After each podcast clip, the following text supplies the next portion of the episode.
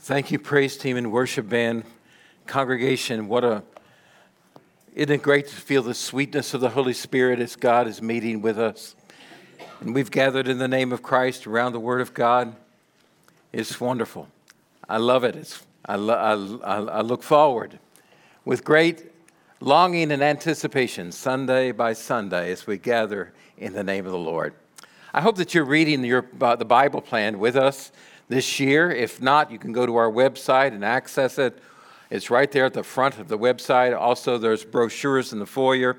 And we're reading through God through the New Testament together this year. And so our preaching is coming from one of those texts. And so today that is the case as well.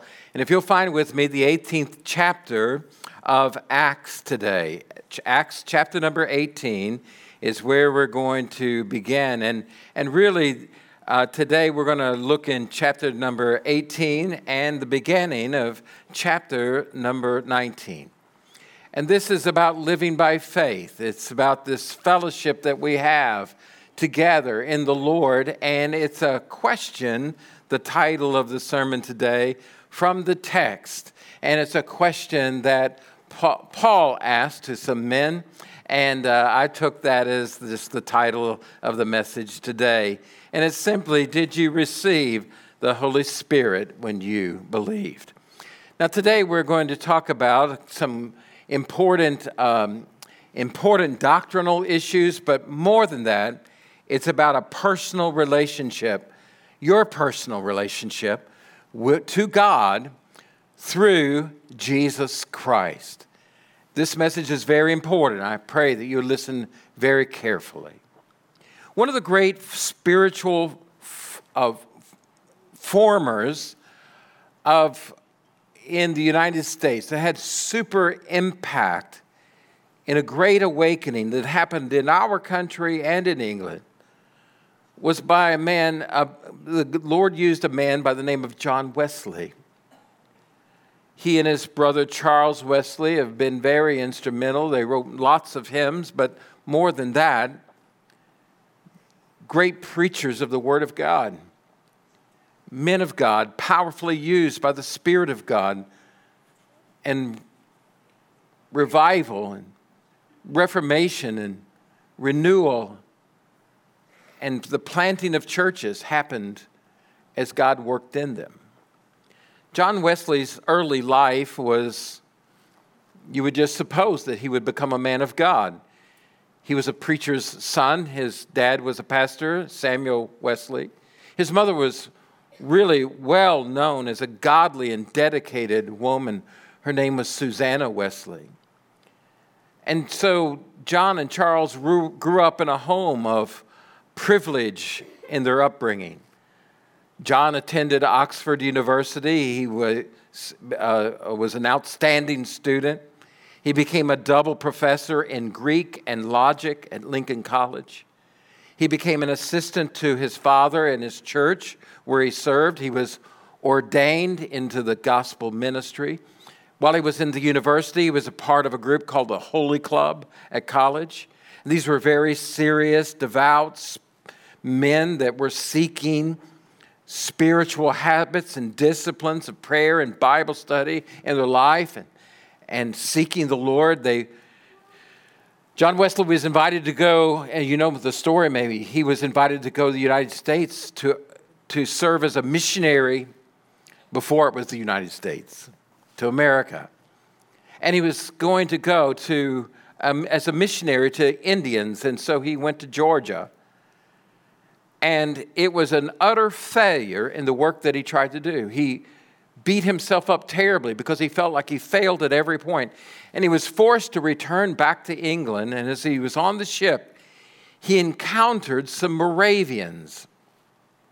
And these Moravian men, they were, they were in, they were in love with the Lord and they had a spiritual depth about them. And it had a huge impression on his life.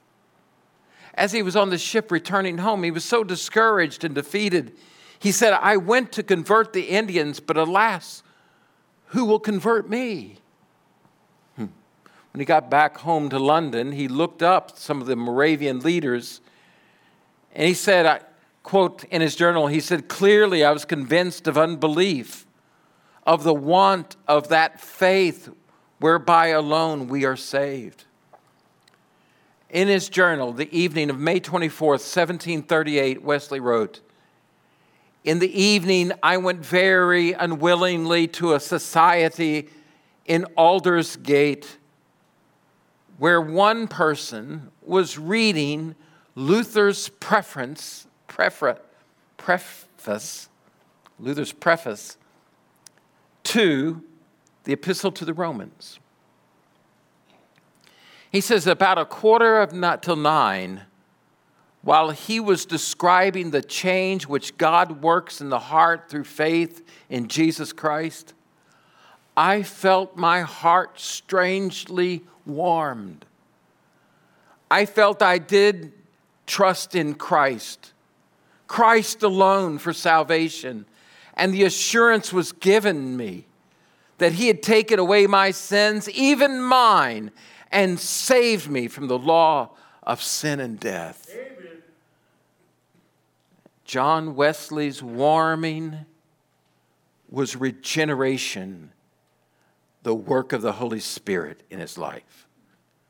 He was a great student of the Bible and theology and missions, yet he did not know the saving power of the Holy Spirit in his life. He was in the church, but he was condemned and lost.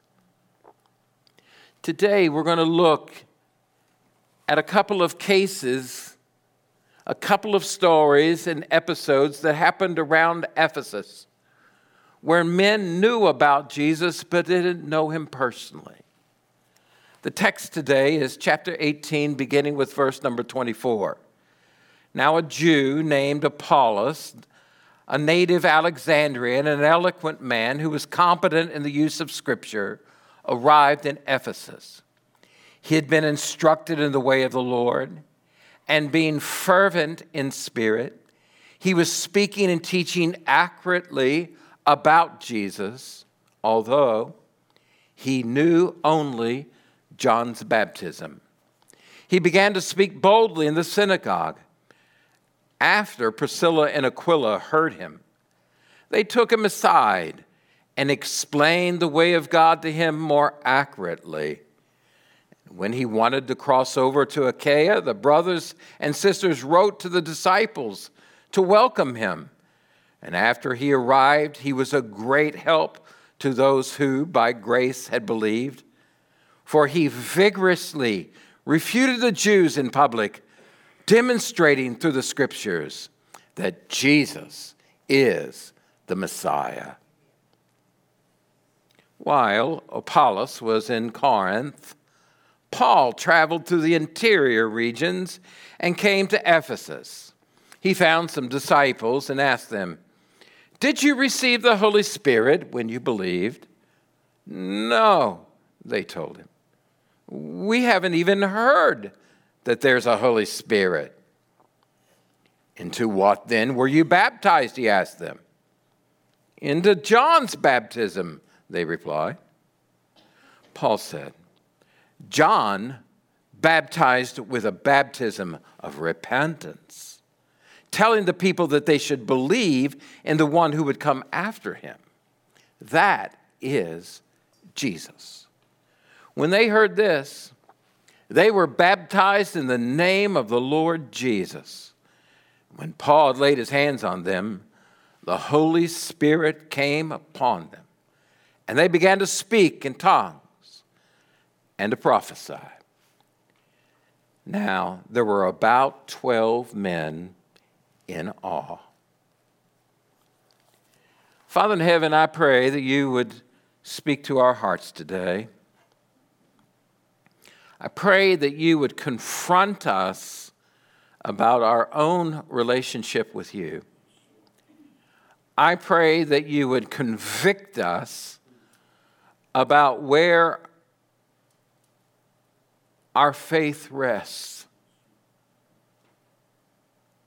And Father, I pray that God, you would renew us in a vigorous pursuit to be the people of God.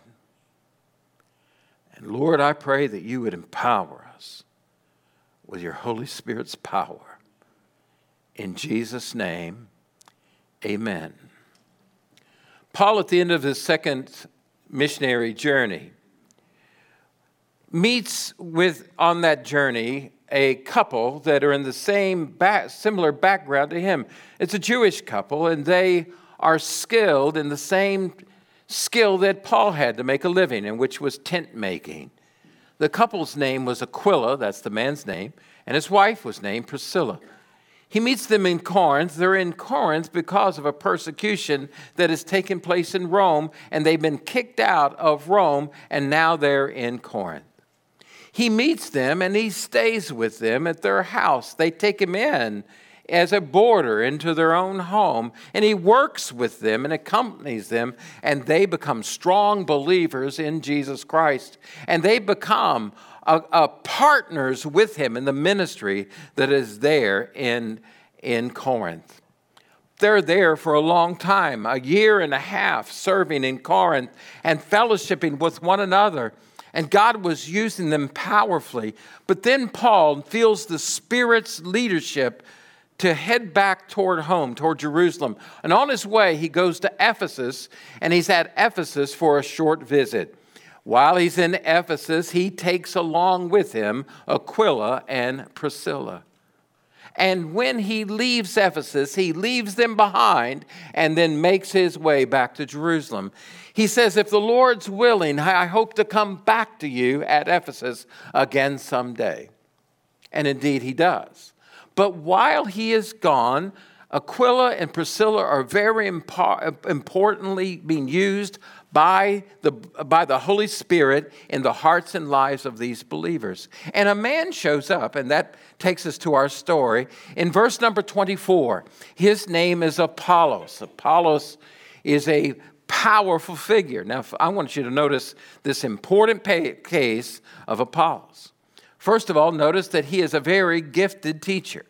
He's a native Alexandrian, an eloquent man who's competent in the use of scriptures, and he arrived in Ephesus. Now, Apollos is from Alexandria. Where is that at? It's in the delta in the, to the Nile River in Egypt.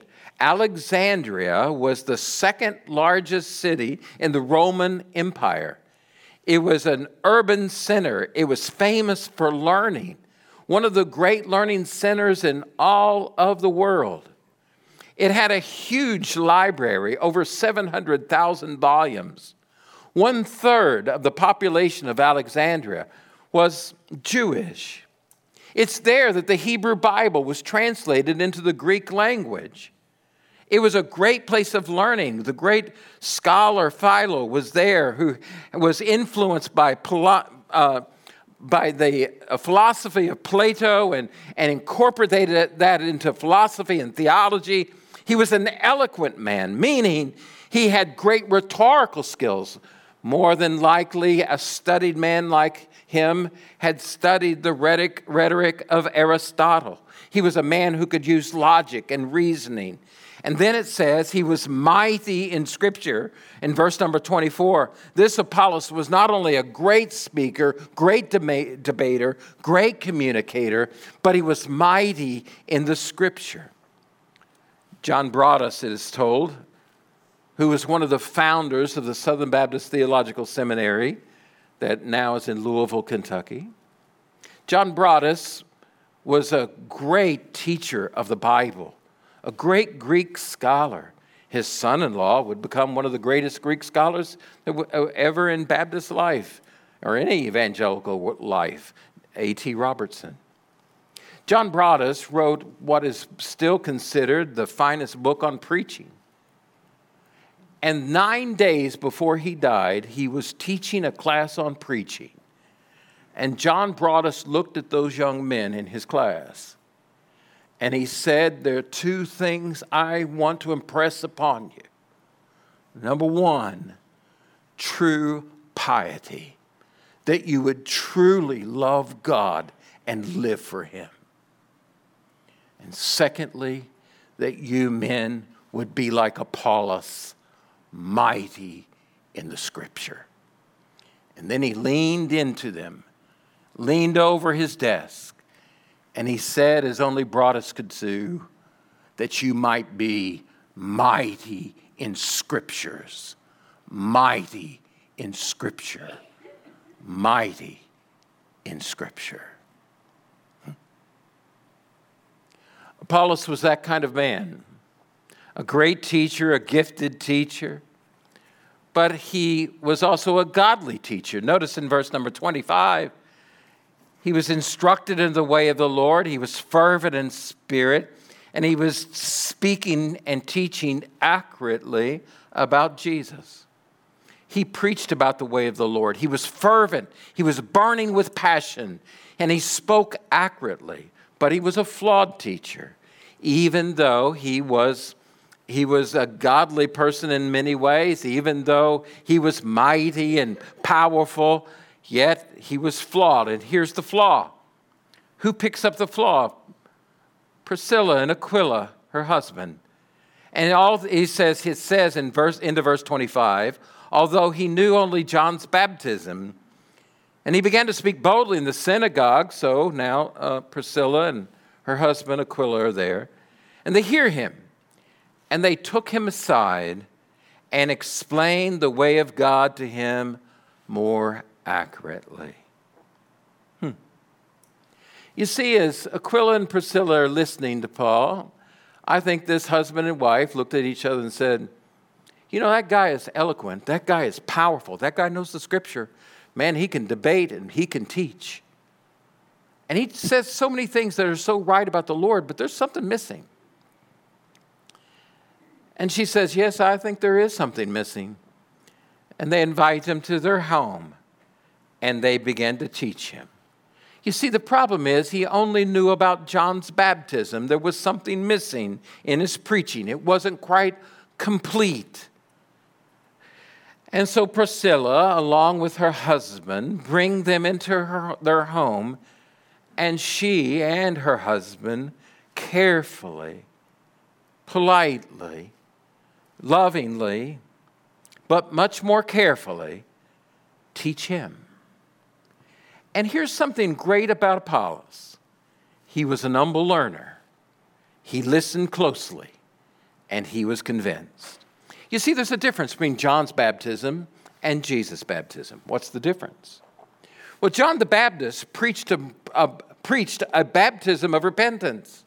John the Baptist was a forerunner for Jesus the Messiah. John the Baptist was like the last of the Old Testament prophets. And so John the Baptist comes, says, Turn from your sin and turn toward God. A day of reckoning is coming. God knows how you're living. You need to repent and turn to God. That's an important part of preaching, right? And he says, but he said his ministry was a preparing of the way of the Lord. Turn from sin and confess your sin. The Messiah is coming. I am not the Messiah. I'm pointing to the Messiah. And I baptize with water, but he will baptize with the Holy Spirit and fire. John was from the old covenant. Jesus is the new covenant. The baptism of Jesus, the baptism, Christian baptism versus John's baptism is Christian baptism is in the name of Jesus Christ. Christian baptism is remembering the work of Jesus Christ. That Christ lived a perfect life. Christ died for our sins. Christ was buried and Christ rose again victoriously. That's different than John's baptism. It's just a new life in Christ. And the old Tim is dead and buried, and a new Tim lives with Jesus Christ as Lord and Savior of my life. It's the washing away of my sin and the renewal of the Holy Spirit. The Spirit of God has raised me from death into life. It's a new covenant, it's a different. And whenever Apollos understood this, he became even more mighty evangelist. And sometime later, the churches in Achaia, that is Corinth, that, that he, he wanted to go to Corinth, and, and Corinth was to receive him. And when he went to Corinth, God used him mightily as an evangelist, powerfully, and had great impact. So much so, that the Apostle Paul, he commends Apollos. He says to the church at Corinth, now, it's, it's your immaturity is part of the problem in 1 Corinthians 3. Some are saying, I'm of Paul, others saying, I'm of Apollos. He said, Don't you know that we're just servants of the Lord? I planted, Apollos watered, but God's the one that gives the increase. Amen. So he says there's no competition between me and Apollos. We're both preaching the gospel of Jesus Christ. Yes, Amen. The second story, case study, if you will, it begins in chapter number 19. Now, Dr. Luke kind of ties these stories together. In chapter 19, beginning with verse number 1, it says, While Apollos was in Corinth, Paul is now traveling back through Syria, up into Turkey, Asia Minor. He's making his way to, toward the, through the Lycus River Valley down toward Ephesus, and he's coming back on another missionary journey. And so it's been months and months since they've seen Paul has been in Ephesus, but he's coming back. And when he come back, comes back, he encounters some men. Notice in chapter 19, verse number 1, and he came to Ephesus and he found some disciples. Now they're called disciples here. Paul assumed that they're disciples of Christ, of the Lord Jesus. They're at least they are learners, they're followers, they want to know. But Paul realizes there's something kind of different. There's something missing in these boys' life, their understanding of the truth. So he asks some diagnostic questions of them. And the first diagnostic question is found in verse number two. He asked them, Did you receive the Holy Spirit when you believed? No, they told him. We haven't even heard there was a Holy Spirit. Well, then he asked him another question Into what then were you baptized? And they answered, Into John's baptism, they replied. Now, these Jewish young men had been dispersed. They had heard of John, heard of the preaching of John. They had heard that he was a forerunner to the coming of Christ, and they heard that maybe that Jesus was Messiah, but they had only been baptized in the baptism of John, and they had not received the Holy Spirit. And this is the problem. Many people know about Jesus, they know about repentance, but they don't know Jesus personally. And Paul realizes this. And so Paul says in verse number four look, look at his corrective teaching. It's really evangelism. He, he, he surmises that these boys are lost. They got religion, but they're lost. And so in verse number four, John baptized with a baptism of repentance, telling people they should believe in the one who would come after him and that's in Jesus. You need to believe in Jesus Christ. You need to receive Christian baptism. You need to realize your salvation is found in Jesus Christ and Him alone. Amen. In the work of Jesus Christ and His work alone that Christ died for your sins. Christ was buried and Christ rose again. The Christ is the atoning sacrifice for our sin. That Christ is now King of kings, Lord of lords. There is no other name like his name. And your salvation can only be found in Jesus Christ. Amen.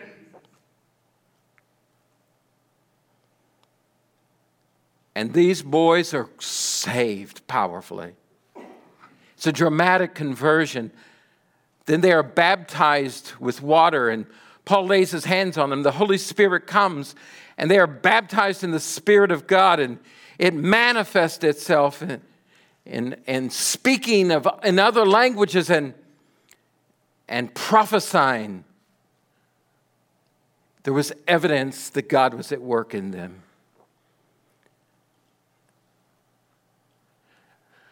I want to take just a moment and say, chase a rabbit with you for just a moment. This is the first and really only time we see rebaptism taking place in the Bible. Why would you want to be rebaptized if you've already been baptized? Well, there's no reason to be rebaptized. Every time that you think you've sinned and strayed away from God, you need to get baptized again? No. But there are times when rebaptism is right. Amen.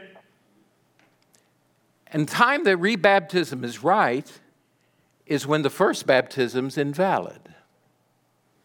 And it's invalid if it has the wrong meaning attached to it. The baptism of John, while not bad, Jesus submitted to that baptism. It's not Christian baptism, as we already talked about. So, so they had received only that baptism, but now they're rebaptized in Jesus' name, which is Christian baptism. And you could have the wrong meaning attached to your baptism. Maybe you thought it was the way for you to be saved. Maybe it was just so you could become a member of the church. Or maybe you thought that by getting wet in the water that that would make you a Christian. That's the wrong meaning attached to it. But sometimes it could be the wrong mode. You were baptized by the wrong mode of baptism. The mode of baptism is immersion in water.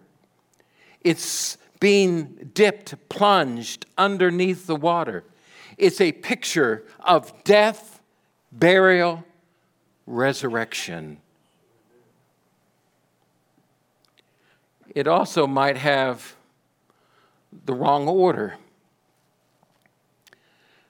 Baptism comes after salvation, not before salvation. You're saved and then baptized. Conversion, then salvation. Never is it you're baptized in the hope that you will be saved. You are saved and then you're baptized. When be baptized? As soon as you believe. Don't delay. Be baptized. How? In, by, in water by immersion in the name of Jesus as a public de- declaration of your faith and trust that Jesus died, Jesus was buried, and Jesus alone rose again. And salvation is found in no other name Amen. but the name of Jesus. It's your new life in Christ. It's who you are now. The old is dead and the new has come, and you're alive by the work of God in your heart and life. In the book of Romans, chapter number six, a text that we often read in conjunction with baptism, listen to it.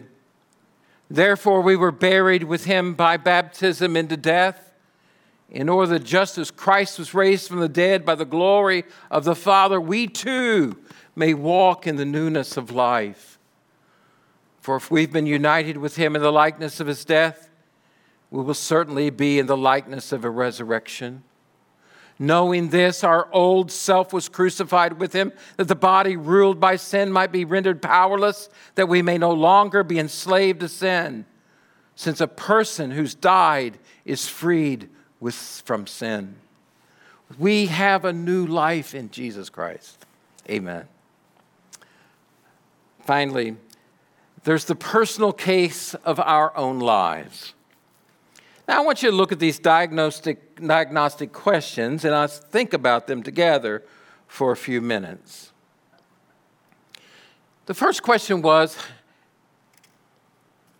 Have you been born of the Spirit? That's a question for all of us. Have you been born by the Spirit? Paul asked it this way Did you receive the Holy Spirit when you were baptized? These boys knew nothing about the Holy Spirit, so Paul preaches to them. But the question is for you today is have you been born of the Spirit? You see, Jesus said, You must be born again. You must be born again. You must be born from above, born of God. You can't save yourself. This is a divine work of God in your heart. You can't cause yourself to be convicted of sin. It's the work of the Holy Spirit. You can't cause yourself to be sorrowful of sin. That's the work of the Holy Spirit. You can't you can't repent of your sin by yourself because that's the work of the Spirit in you, the turning from sin and turning to Jesus Christ as Savior. You can't understand who Jesus really is until God's Spirit begins to work in you and you see yourself in your brokenness and you turn to Him and you see Him in all of His beauty and glory and you see that He died for you on the cross and that He loved you and His life was poured out for you and He was buried in a grave and thought to be dead and did die, and God raised him up and he defeated death, and Jesus Christ is King and Lord. There's salvation found in no one else. And this is the work of the Holy Spirit in us, causing us to be born anew, regenerate, new in Christ. Second question is In whom or what are you trusting for your salvation? John, uh, Paul asked them, What name were you baptized by? What authority? In whom, in whom were you baptized? Whose name? And that's an important thing. Who are you trusting for your salvation? Folks, I want you, please listen to me today. If you think trusting in your church will get you to heaven, that's not true. Amen. If you think trusting in a denomination will get you to heaven, that's not true. Amen. If you think you can be saved because of your parents' faith, you cannot. Amen. Or your friends have faith, or maybe a, a gaggle of you came forward in a church service and your other buddies got baptized and you did too, but you don't know if you have a real personal relationship with Jesus Christ. It's not that, yeah, that's my tradition. My tradition is I go to church and I got baptized. It, no, it's not about a tradition. It's about a living relationship. In whose name? By uh, whose work? Who are you trusting in? And I'm telling you, there's only one that can save you, and his name is Jesus. Amen. Jesus said, I am the way, the truth, and the life. No man comes to the Father but by me. Peter was preaching, we quoted it a while ago. There's no other name given among men whereby we must be saved. Amen. There's salvation in no one else. The third question is Have you been baptized in the name of Jesus? Don't delay today. Be baptized surrender your life to Him. The other question I want us to ask in this text is Is there evidence of the Holy Spirit in your life? With these men, they, God's Spirit moved on them in such a powerful way, demonstrating that God had worked in their hearts. They spoke with other languages, they began to prophesy. Similar to Cornelius, except the order is a little different, isn't it? Peter was preaching, and then the Holy Spirit falls, and then Peter said, Who can hold back baptism since God's already worked in their life? It was different with Lydia, wasn't it, that we looked at last week? For Lydia, the evidence wasn't speaking in tongues and prophesying, but it was the Lord opened her heart to hospitality. Come into my home, stay with us. How about the jailer? He believed. His family's baptized. He's washing the disciples' wounds. They prepare a meal and hospitality. They eat together. It's evidence of the Holy Spirit has worked in their life. What evidences are manifest in your life. Did you know if the Holy Spirit comes and takes up residence in your life, He makes a difference in your life?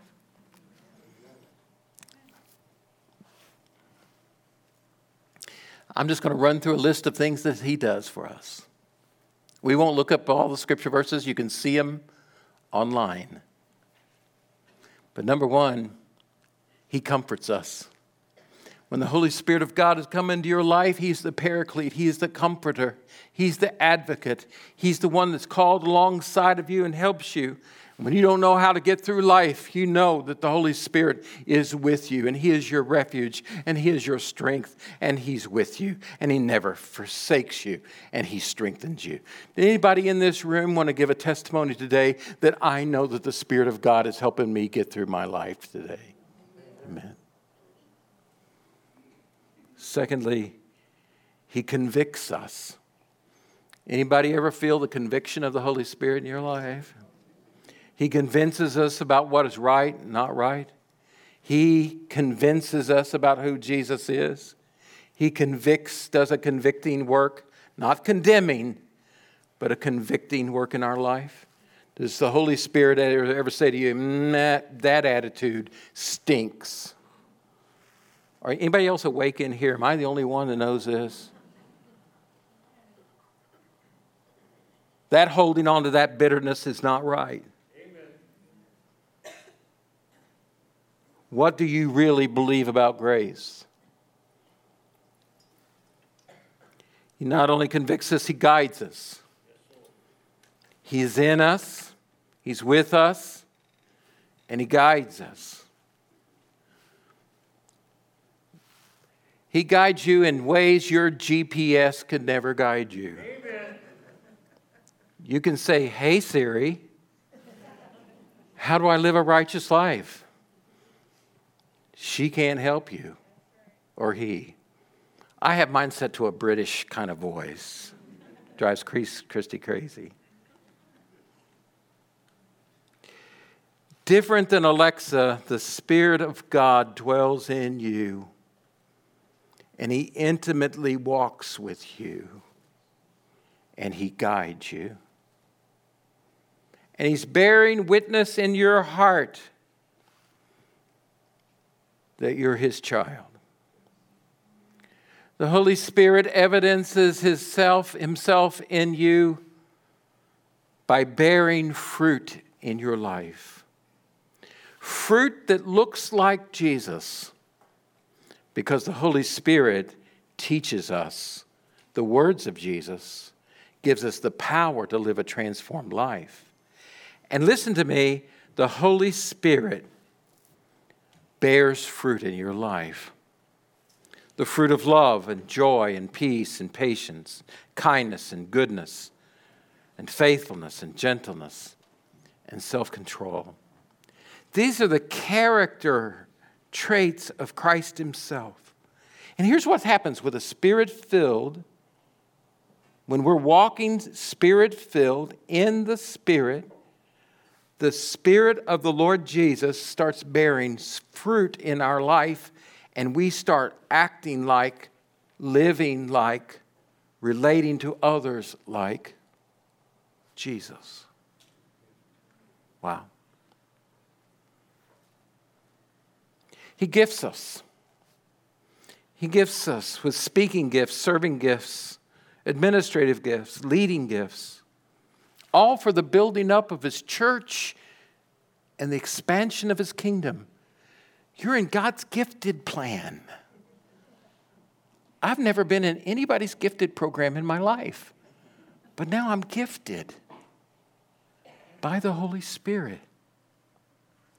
Not for any boasting, but for the work of His church. He gives them a ministry power. When the spirits come upon you, you receive power. Power to be a witness in a broken world. Anybody here need the Holy Spirit's power in your life? Yeah. And finally, he gives you security. Security that you're a child of God. There's so much insecurity and fearfulness and anxiousness, anxiousness in this world.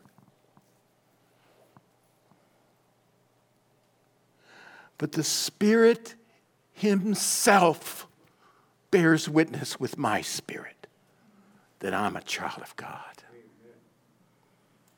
Amen.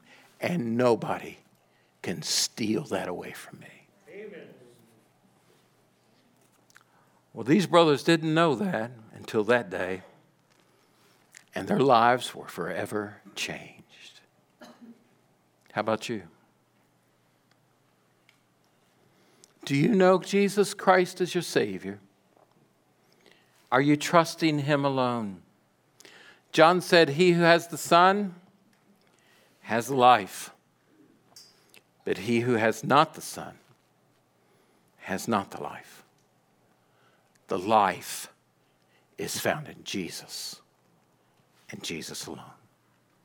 Father in heaven, thank you for your word. It's powerful and true, convicting and comforting, correcting.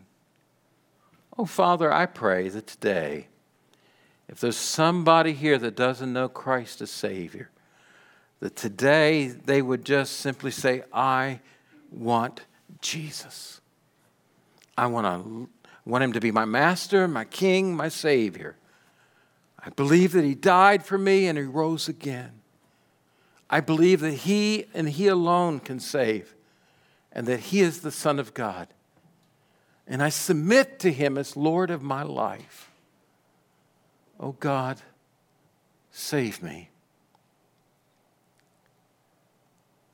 And Father, I'll be baptized in his name. And I ask you to fill me with your spirit. Lord, have your way in our hearts and lives today. In Jesus' name, amen.